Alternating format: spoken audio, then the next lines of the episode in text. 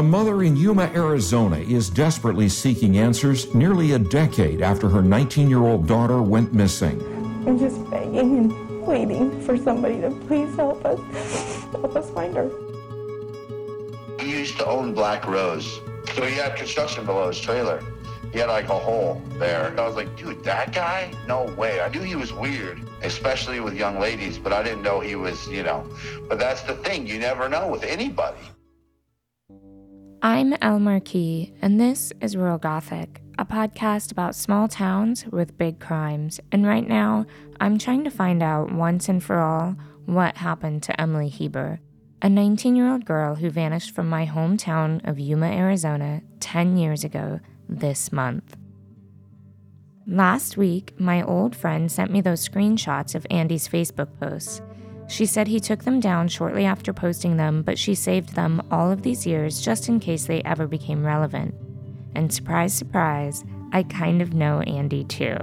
We met through a mutual friend about 20 years ago, hung out in a group one night, and that was it. I never saw him again. I think I moved out of town shortly after that. My impression of him was really good, though.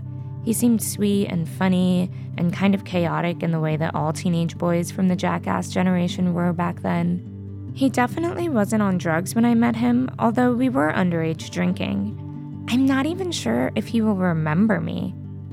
I knew I had to track Andy down and see what he had to say. It took a few phone calls, but I found him. I'm talking with you today because I came across an old Facebook post where you felt like you had voiced that you felt like the police had wrongly accused you for being involved with Emily Heber's disappearance. Can you talk to me a little bit about that experience? So during the time of that event, you know, I felt alone. I was questioned. They called me in and interrogated me. So keep in mind, I was in the middle of a drug-induced psychosis at the time, so I, uh-huh. you know, wasn't really in touch with the reality. But I do remember they were questioning me about her disappearance, and you know, obviously I never met the individual, so I told him I didn't know, you know. But it was just like an ongoing thing, despite that incident, but random police calls on myself for my own welfare check because of the psychosis that I was experiencing. Um, I don't know if that's any kind of like any relation, but I felt at the time during all that, I, I mean, I don't know what gave them the idea to question me. Maybe they just thought, well, let's just mess around with him because, you know, he's not in the right state of mind. Do you feel like they were kind of harassing you? At the or- time, I felt that, you know, I mean, that's kind of how I felt. You know, I just felt like I was, you know, I made countless calls. I do recall making countless calls to the police for as a welfare check to check on my, you know, mental stability, you know, and getting curveball with that on top of, you know, seeking help. So, like, I just, you know, I just kind of just went with it. You know, I mean, it was very limited what I could do at that time too, as well. You know, I was living with my mom, and um, you know, it was very limited resources. I didn't know or seek at the time. But I do strongly believe that, you know, people that do struggle from mental illness or challenges in their life, you know, I feel like sometimes the judicial system sometimes takes advantage of the situation for to their benefit. But, you know, I also do believe that there is treatment out there for individuals. They want to help They're ready. are ready Yeah. to help and that, that they want to help the individual. So not everybody is like a criminal just because they struggle with the diagnosis, so to speak. You know. Totally, I agree so with that completely. Can you remember if they gave you any indication of why they felt like you were involved? honestly, no. I don't. I never met the person. I mean, all I've heard about just like posts is online about her disappearance and stuff like that, billboards of her, you know, rewards and stuff. But other than that, I had no. You'd never met her. So you were only interrogated by the police once, Once on that account, yes. like once in person, but then a lot of phone calls. But Yeah. you can't remember if it was all about Emily or. Well, I remember, I can recall it was an actual in person contact question about it by a detective. I do, I don't remember the person's name, but I was living at, at a close location nearby here.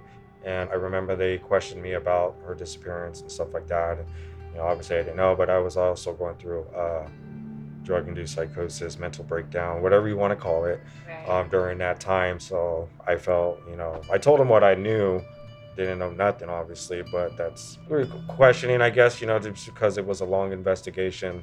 You know, they're trying to figure something, you know, and I and I get it to a degree, but still, I mean, I guess there's different ways of approaching situations when you're doing an investigation. Before we wrap things up, I guess, um, you, have you heard anything about what might have happened to her? Are there things? Okay. No.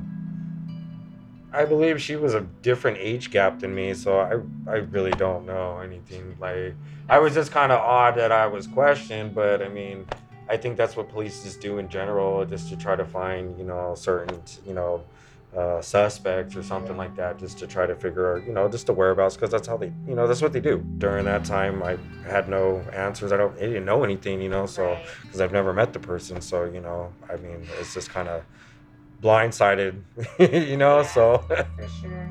Really appreciate you taking the time to talk to me. yeah, no And I'm so sorry that they treated you like that and you went through that.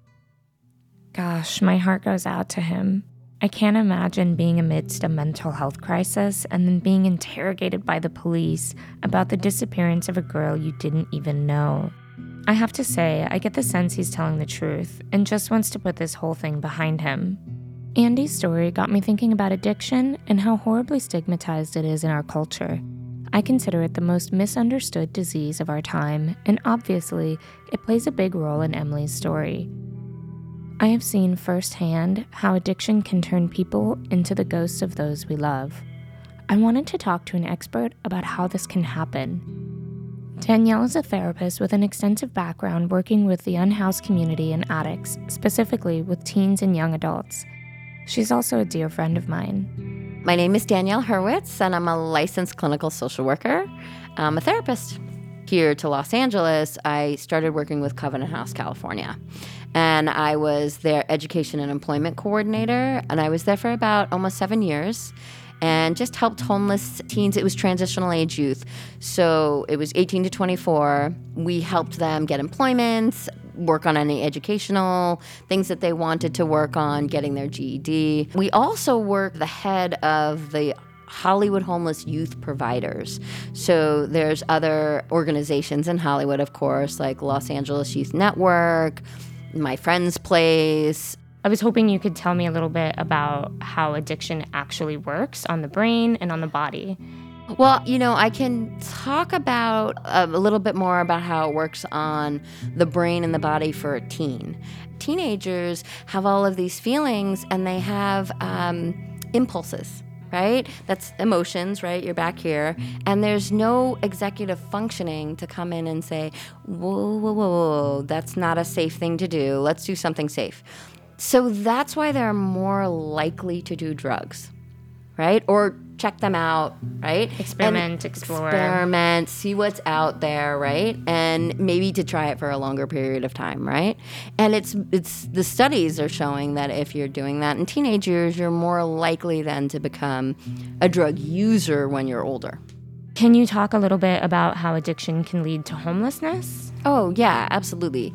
I think that drugs can lead to homelessness depending on the level of severity of the drug use, right? Like if you have a teenager that's stealing from their parents, if you have a teenager that is making other people around them unsafe, doing something, getting into trouble. Maybe they've gotten arrested, and the parents are like, What else are we gonna do? Mm-hmm. Or they've given their, like, here are the boundaries of all of that, and you still cross those boundaries. And so now you have to kind of do tough love, like that idea of tough love. Mm-hmm. I think that's where homelessness can come into this idea of, like, here are my boundaries, you're gonna cross them, you can't stay here. I might as well just stay with my drug family. Like, at least I'm choosing them.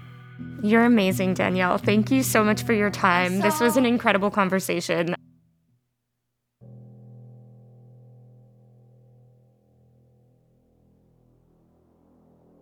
I'm back in Yuma for that interview with Andy and an old friend's wedding. The local news put me on to help promote the podcast.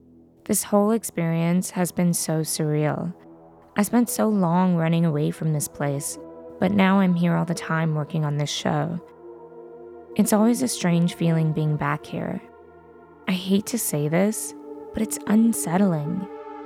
I always have this feeling that something could go wrong and I'll end up stranded here. I've never told anyone this before, but my secret fear is dying in Yuma.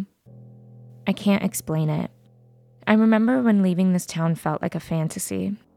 There's a moment every single day where I just feel immense gratitude for the life I have now. I know that some people love it here and have made it their home. A lot of my friends at this wedding who stayed in town really put a lot of work into the community and actually made it a better place. It's touching and admirable to me, but it also makes me feel a little guilty and wish I had the strength to do the same. I have to remember not everyone has had the scary and violent experiences I had in this place. From the outside, Yuma is beautiful and quaint, but for me, it's a ghost town. Every street is thick with haunting memories. Doing this show has brought a lot of those memories and feelings to the surface. Back to Andy, I should mention that after our interview, I found a picture of him and Chad together on Facebook, but it was a couple of years after Emily vanished, so there's no reason to believe they knew each other at the time.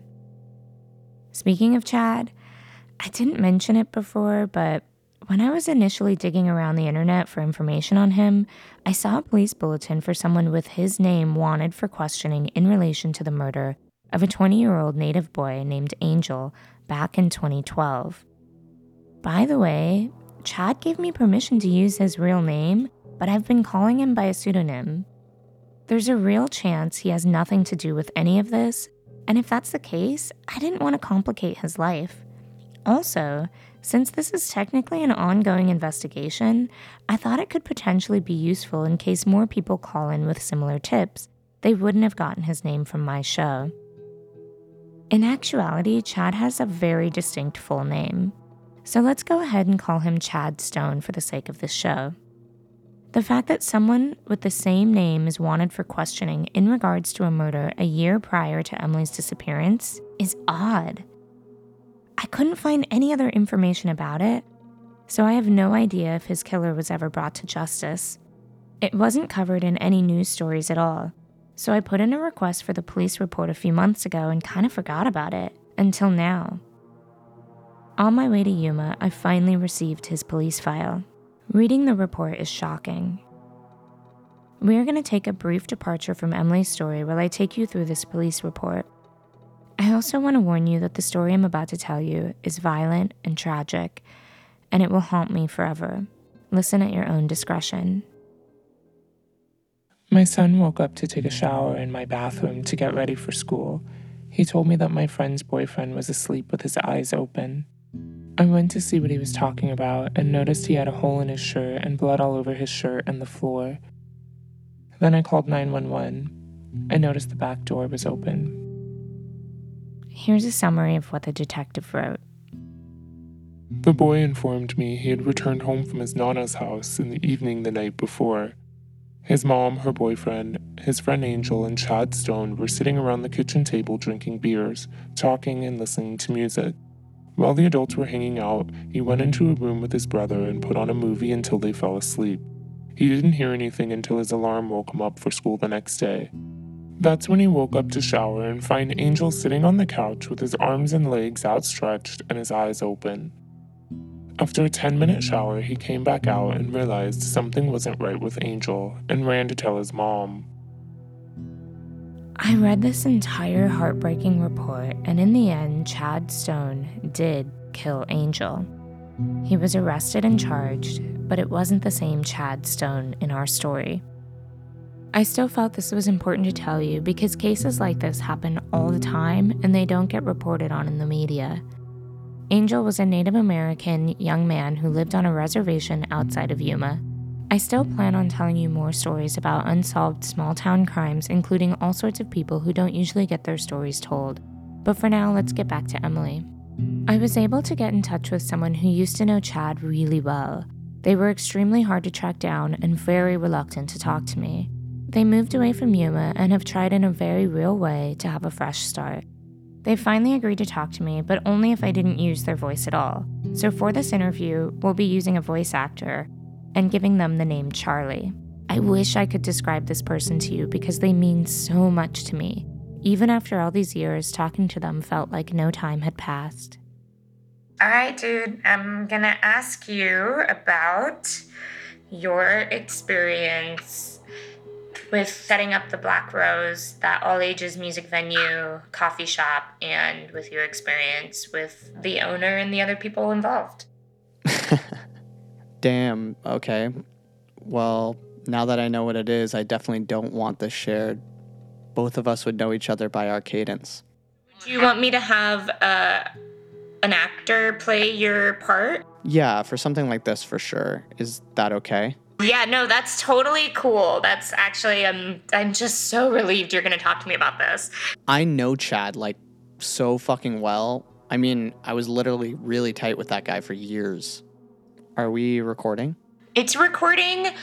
Gosh, I really hope that you're still gonna talk to me though. Again, like, I don't give a fuck in a lot of ways, but also I like care about you and want you to be able to stay safe. So, Oh my god. The rest of my conversation with Charlie in next week's episode. If this was an open and closed case, it wouldn't matter if you engaged with this show, but Emily is still missing and her family needs answers. A real way you can help right now is by subscribing to Rural Gothic and by rating, reviewing, and sharing it with everyone you know. I want to thank Jenny Jimenez for trusting me with Emily's story, and to all of Emily's friends and family for their participation. A special thanks to Zach Schwartz for editing, Manish Madahar and Izzy Fontaine for the original score, to Jam Cole for production assistance, and Joshua Anzano for audio production assistance. At the top of every episode, you can hear my uncle Dave Marquis reading the news report, and sources for this episode can be found in the notes. I'll see y'all next time on Rural Gothic.